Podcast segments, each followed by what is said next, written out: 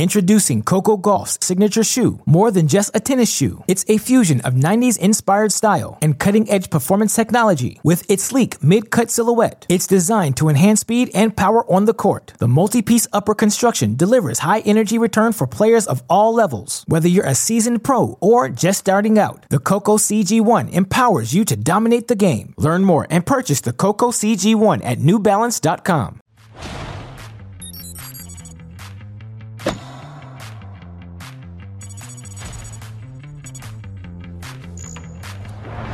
TC Live on a Tuesday night in Big D, one of five hot venues around the globe, from the far flung deserts of Abu Dhabi to the plodding clay courts of Argentina to the friendly confines of SMU here in Dallas. We've got it all covered for you on this Tuesday.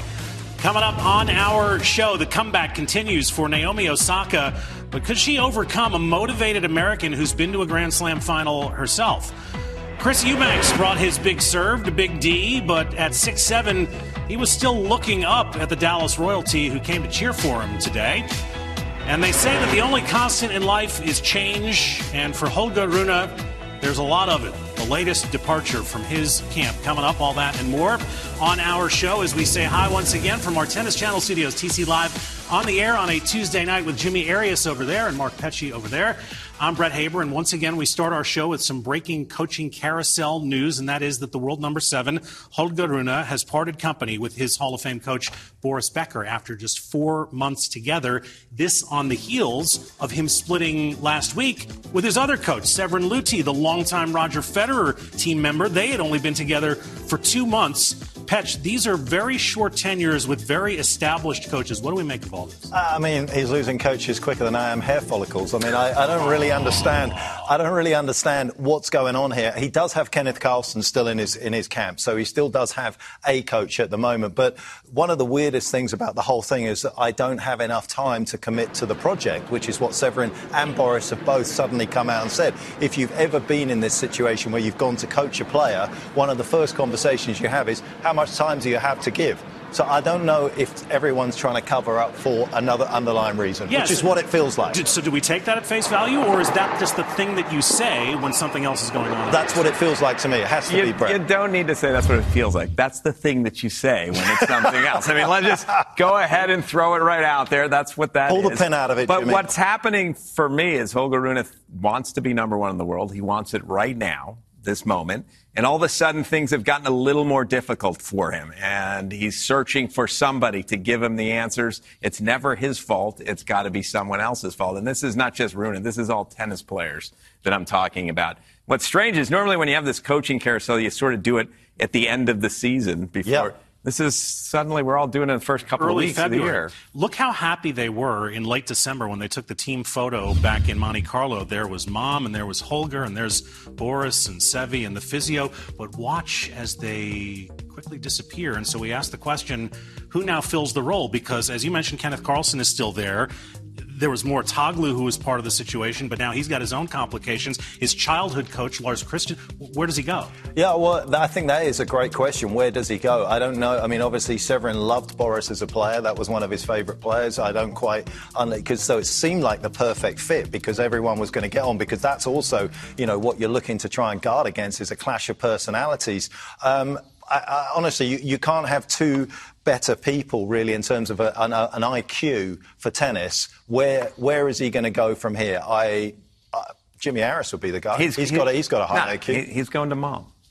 No, he's not. I'm, I'm, I'm teasing. The, the one thing that's an X factor, and we, we don't know how much this did or didn't play into it, but Boris, with his recent legal problems, was not with Rune in Australia. How much his passport limitations keep him out of certain countries is, is unclear to us. I, I think that's a very fair point. Of course, that is going to be a problem going forward for Boris. You know, I don't know what the situation here in the US in terms of obviously the rules having you know got that record on it now, but the reality is for Boris that that is going to be a part of the problem for him if he does want to go coaching because there's at least probably two majors where he's going to struggle to get to. So that is going to limit people wanting to hire him.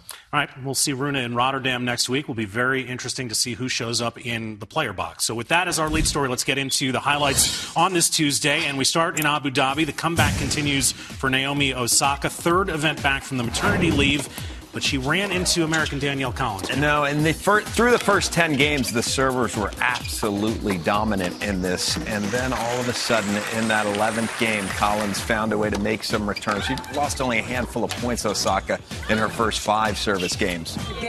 But once Collins found that break of serve, she had a little bit of trouble closing it out, but still got through at 7 5. And the second set was completely different as it was one way traffic throughout. Danielle Collins served better than she has served all year long or for the last few years. And Osaka, as the match wore on, sort of stopped the movement and it went quickly.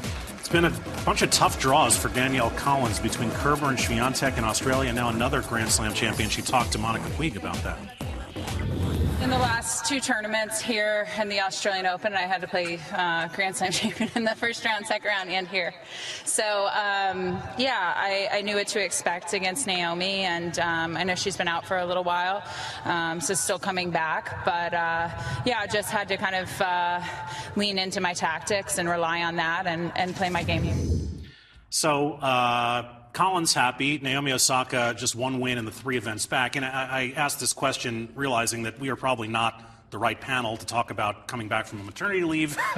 but just the same, should we, should, should we, have a little more patience with Naomi? Because our expectations are high. Yeah, I think so as well. And having sort of watched her play and looking at the kind of people that she's played in this comeback, it is very tricky for her at the moment. Garcia in Melbourne takes your time away. And having sat there live, watched the match, I felt as though it was one of Garcia's best performances that she can play. And when she's at that high progressive, Danielle Collins, she says, I, I need to lean into my attack. Does she do anything other than lean in?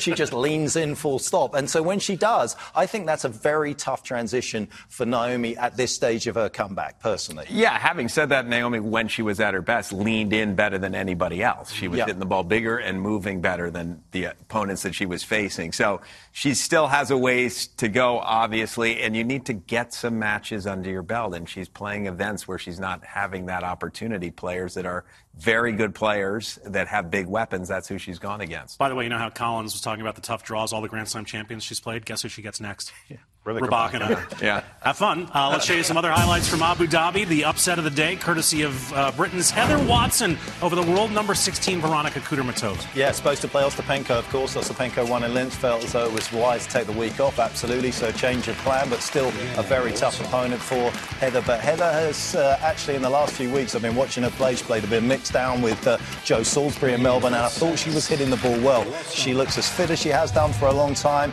Uh, she's got confidence coming through qualifying matches under her belt. Uh, just looks re-energized, and, and that's something obviously she needs because part of her strength is moving well, being balanced. She does a lot of great work off that two-hander. The forehand at times can be a little bit of a liability, but she returns well, and I think she picked up the fifth best win of her career. So I'm super happy for her. She's been a down in the doldrums a little bit on the singles court, but this could just be the kind of pivot point at this stage of her career that she absolutely needs. Look at that smile. She's got one of those magic smiles out there on the tour. She got ripped off when the points from Wimbledon didn't count yes. in 2022. Yes. She made the round of 16, her first top 20 win in two years.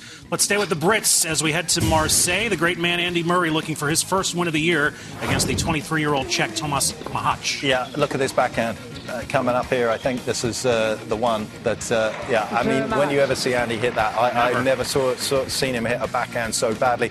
I know there's been a lot of work on the serve. Andy's tried to change it a little bit. The ball toss has got lower. He's further into the court. But if I'm being honest, having sat and watched this match today, the biggest problem was that he's not the same threat from the back of the court in terms of not missing, just knuckling down. And I think that was the biggest problem. He talked about how he's winning all these practice sets. He never was a great practice set winner. It never mattered to him. He turned it on on the competitive environment. At the moment, Brett, he's just not able to do that. And he's just doubting himself. And obviously, at the moment, going back and playing a few challenges, scoring some wins is probably the right play for him. He did that last year, and it bore fruit for him. Drops to 0 and 4 on the new year. Still defending a final in a couple of weeks in Doha.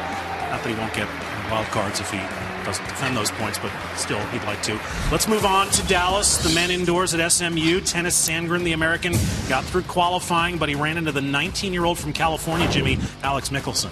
Alex Michelsen has a little Jenson Brooksby to his style when you see the slice backhand and the court coverage, even though he doesn't look as though he's rocket fast, he covers the court well. He anticipates beautifully. He has an all-round game, serves big for a 19-year-old, and mentally is very strong. Tennys Sandgren, it's been about three years since he's won a match on tour, and he looked like he might break the streak in the second set. The way he played early in the third set, however, I don't know if it was this point, but he was scrambling. They had a couple of tough games early in the third set, and all of a sudden, Sandgren, his back started bothering him, and once that happened, he really didn't have much of a fight left, and Michelsen took full advantage. All right, so this on the heels of Michelsen making a run to the third round in Australia, one of just three teenagers in the top 100 at the moment. He's going to meet the big foe in round two. How about another All American showdown? Stevie Johnson with Princess Elsa in the crowd taking on Chris Eubanks. Well, they couldn't freeze anything from Eubanks for Stevie Johnson. Oh, let it, let it, uh, yeah. name the song? Let, Let it, it go. go. Let it go. Yeah. Jimmy, let and, it go. And Eubanks was letting it go from both wings, forehand, backhand, who's there. and serve. And Dirk Nowitzki, Dallas Maverick star, in the house. And Chris Eubanks knew about it. Didn't make him play nervously. As from the back of the court, Eubanks always had a big serve. He then developed a big forehand. He now even has a big backhand. He rips the backhand off both wings. He's dangerous. He did have some options, some uh, chances, Stevie Johnson, to break serve at that 4-3 game. Once he didn't convert, didn't look that interested in the next couple of games, especially with that slice back in and big serving to end it for Eubanks. 10 aces for Banks. Even more impressively, he won all but two of his second serve points in the match. And yes, he was aware that Dirk was watching. A legend sitting over there in the corner in Dirk Nowitzki. Uh, definitely, because the thing is, he's not just a, basketball legend. He knows his tennis. He has a pretty good one one e himself. So uh, when I missed a few one handers, I had to kind of make sure I didn't look over there. Ho- hopefully, he wouldn't be shaking his head and saying I would have made that. Uh, but no, it's always fun when you look up. Last year when I played, I think uh, Coach Avery Johnson, former coach of the Mavs, sat right across, and I, and I saw him, and I was like, "Wow, that's Coach Johnson." So to see Dirk here was pretty cool. Brought the kids out, and uh, I was able to throw a ball over there at the end. So uh, thanks you guys for coming. Hopefully, I'll see you out here later this week. You know, Chris is going to make an excellent commentator when he finishes. Oh, no, wait a minute. He already he's is already an excellent commentator. He, Chris has had a, a really big week, right? He just got back from Lithuania, made his Davis Cup debut for Team USA, won his singles match, helped Team USA get back into the final. You both have lived that moment for your countries. That has to imbue you with a very special feeling. Absolutely, there's no question. I think you know the first time that you go over and you play those kind of uh, competitions, you know, you suddenly for that moment you're not playing for yourself. You're playing for all your teammates, people that you've perhaps grown up with and you've you fought for in the past and fought against in the past, and then suddenly you're playing Davis Cup. So great for Chris, but not easy to have all the time changes from Melbourne over to Lithuania, then over to Dallas to then put your best tennis on the court. So credit for him to get past Stevie today. One thing that's interesting with Eubanks to me is we were talking earlier today about one-handed backhands and how poorly they return serve. Chris Eubanks' return to serve on the backhand has gotten awfully good. And he takes full rips. full rips and from in, and he connects nicely. And maybe it helps that he's six seven. I don't know, but. Look, and as far as playing for your country, do you think it helped him at all that he was a college player first? So he has had that feeling, at least, that he's played for not just himself, but for a team. Yeah, I think it's a, I think it's a, I think it's a valid point. The returns have got better as well because he and Ruin have spent an awful lot of time practicing them as well. They know that that's an area that needs to get better, and it is. All right, uh, it'll be Banks against James Duckworth, the Aussie, in round two. We've got a lot more to get to on tonight's edition of TC Live. We'll have highlights from the other venues around the globe. Uh, we know that Ben Shelton hangs up the phone on a lot of people, but will he hang up if the NBA comes calling? Plus, Tennis Channel's celebration of Black History Month continues with a tribute to Wimbledon finalist and all around good dude, Mal Washington. That and much more when TC Live continues.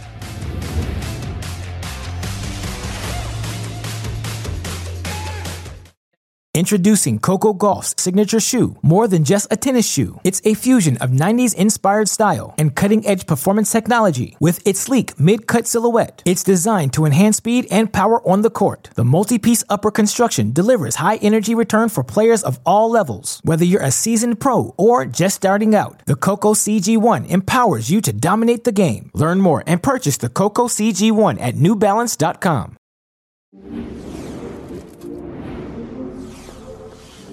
Olympian, Grand Slam finalist, and a leading figure in welcoming new faces to the sport of tennis. MaliVai Washington has made a tremendous impact on the game. He competed for 10 years on the ATP Tour, winning four titles. A member of the 1996 U.S. Olympic team, in the same year, he also reached the Wimbledon final. The last African American man to reach a Grand Slam final. That same year, he founded the MaliVai Washington Youth Foundation in Jacksonville, Florida, with the goal of introducing tennis to urban youth. The foundation grew into a comprehensive after school development program offering summer camps, tennis instruction, college and career prep, and mental health counseling. Since the program's inception, MaliVai Washington Youth Foundation has raised over $1.4 million for college scholarships and reached over 20,000 children, with its students boasting an incredible 100% on time graduation rate. MaliVai Washington's impact can be measured far beyond his tour success, opening doors for underserved youth and providing them a pathway to succeed on and off the court. Thanks to Nick Monroe for that. As Nick mentioned, Mal's been running the Mal Washington Youth Foundation in Florida for more than 20 years now, promoting after school and summer development programs for Jacksonville's urban core. We tip the cap to Mal for his long term commitment to the kids of his community. You can see all of our Black History Month tribute features at any time on tennischannel.com. and Our celebration continues on TC Live tomorrow. When we come back tonight, American Sebi Korda decided against playing at home this week. He took his talents to Marseille instead. We'll see if that was a good decision when we come back.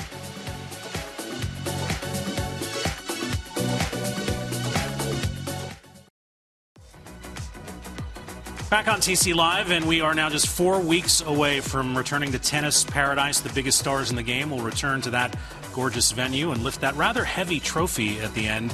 It's Tennis Channel's exclusive coverage of the BNP Paribas Open at Indian Wells beginning Wednesday, March 6th, part of our swing into spring. Let's get to some more highlights back at the 250 in Marseille. American Sebi Korda opting for France this week instead of home soil in Dallas.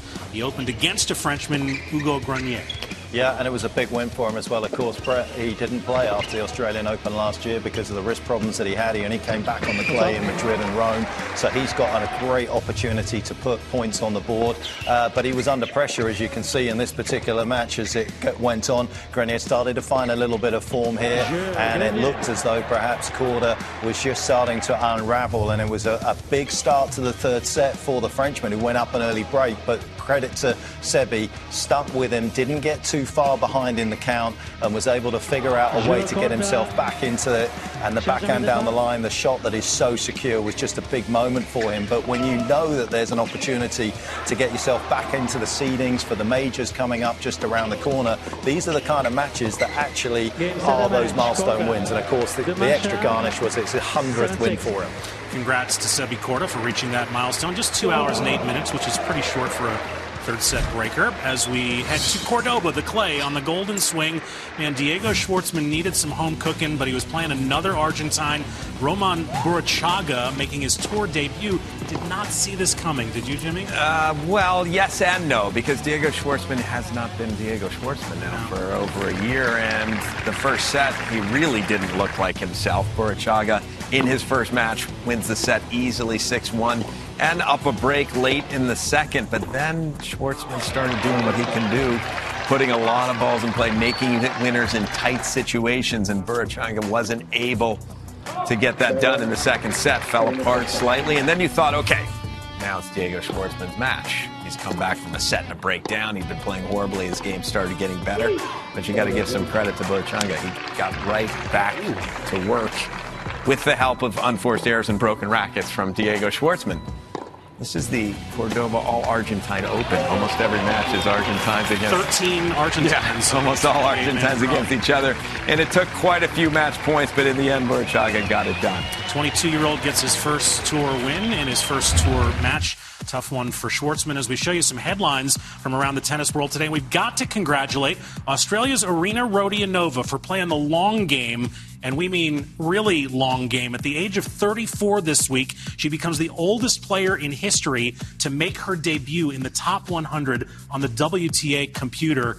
How about we tip the hat to Arina Rodionova? I mean, I, it's amazing that someone is going to hang in there that long to wait to get to the top 100. I do tip my hat to her. Yeah, and also credit to her as well because I thought she was a little unlucky not to get a wild card into the Australian Open as well. What was that about? Well, there's a little bit of yeah, a little bit of stuff behind the scenes there. I think uh, been firing off a little bit. Not, so, a, yeah. not a favorite of TA, is she? Well, congrats to her. She had a big sister, Anastasia, who played for a long time on tour. And the other note down there, we congratulate Anastasia Sevastova, who was away for two years on a maternity leave for coming back and beating Miciu in her comeback to the tour tonight. Let's do a little social net for the Tuesday.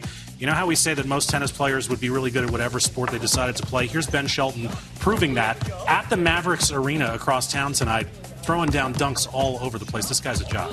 Did they lower the net slightly for him to make it nine and a half feet? No, I mean, he's six four and an athlete. I'm not surprised that we're seeing that that dunk. I would have liked to have seen between the legs and then dunk, something like that. You, you do that. And he was a great I quarterback can, as well, right?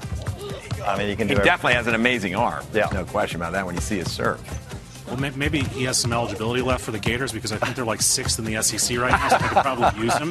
But uh, Ben Shelton is good that will not be hanging up the phone if the NBA calls. These are our scheduling notes for tomorrow.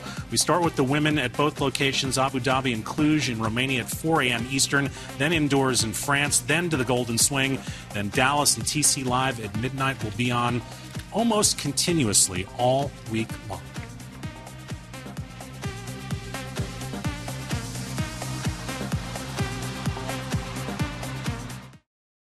Kind of.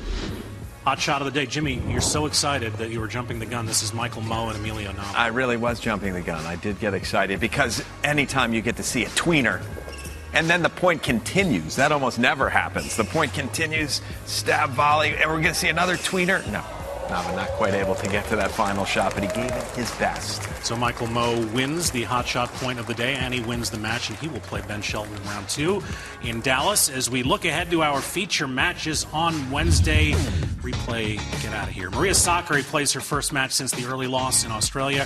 Raducanu and Jabeur, that should be very interesting. Felix Auger-Aliassime in his happy place indoors on a hard court in Marseille, and, and a bunch of Americans on the docket in Dallas, including the two seed Tommy Paul. Let's dig into a couple of those matches, and we'll start in Abu Dhabi with that Raducanu Ons Jabeur match. Petch, we know how well Raducanu handles pace, very, very well. How's she going to handle the variety of Ons Jabeur? Uh, good question, and I'm, I'm interested to see. I actually think Emma goes into that match as a favourite. I know she's never beaten a top tenner, but and that may surprise people. I, I mean, obviously, Ons struggled in Australia. She has looked a little bit sort of under the weather all the way since that heartbreaking loss at Wimbledon as well. Emma, to me, looked great in her opening round. She's got nothing to lose. There's no pressure on. We see how well she plays when she's got that freedom. But the drop shots are going to be interesting, Brett. It hasn't always been a forte of Emma. She can get there, but what she can do when she gets there is going to be interesting. But I, I think it's it's going to be one to watch. I've, I've got Emma You got Emma winning the I've match. got Emma. The X factor may be all the crowd support that Ons Jabeur is going to get in Abu Dhabi and these next three events in the Arabian Peninsula. She missed all those events last year. Ben Shelton tomorrow against Michael Mmoh. Ben is 16 in the world. He's got nothing to defend until the U.S. Open. How does he not make the top 10 this year?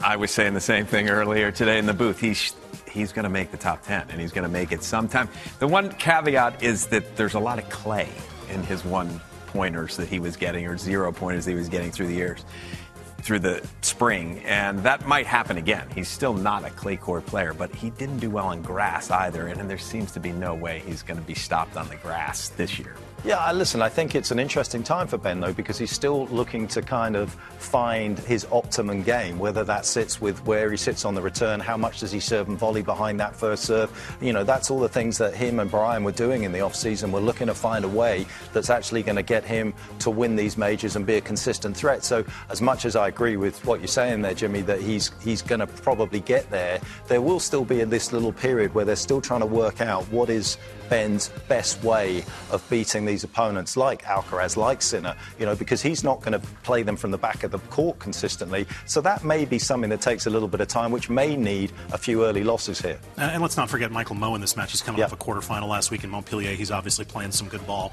That is going to put a wrap on our show for this Tuesday night for Jimmy and Mark and our entire Tennis Channel team. I'm Brett. Make sure you join us bright and early, 4 a.m. start as we cover the tennis around the globe on day three of this blockbuster Center Court Week.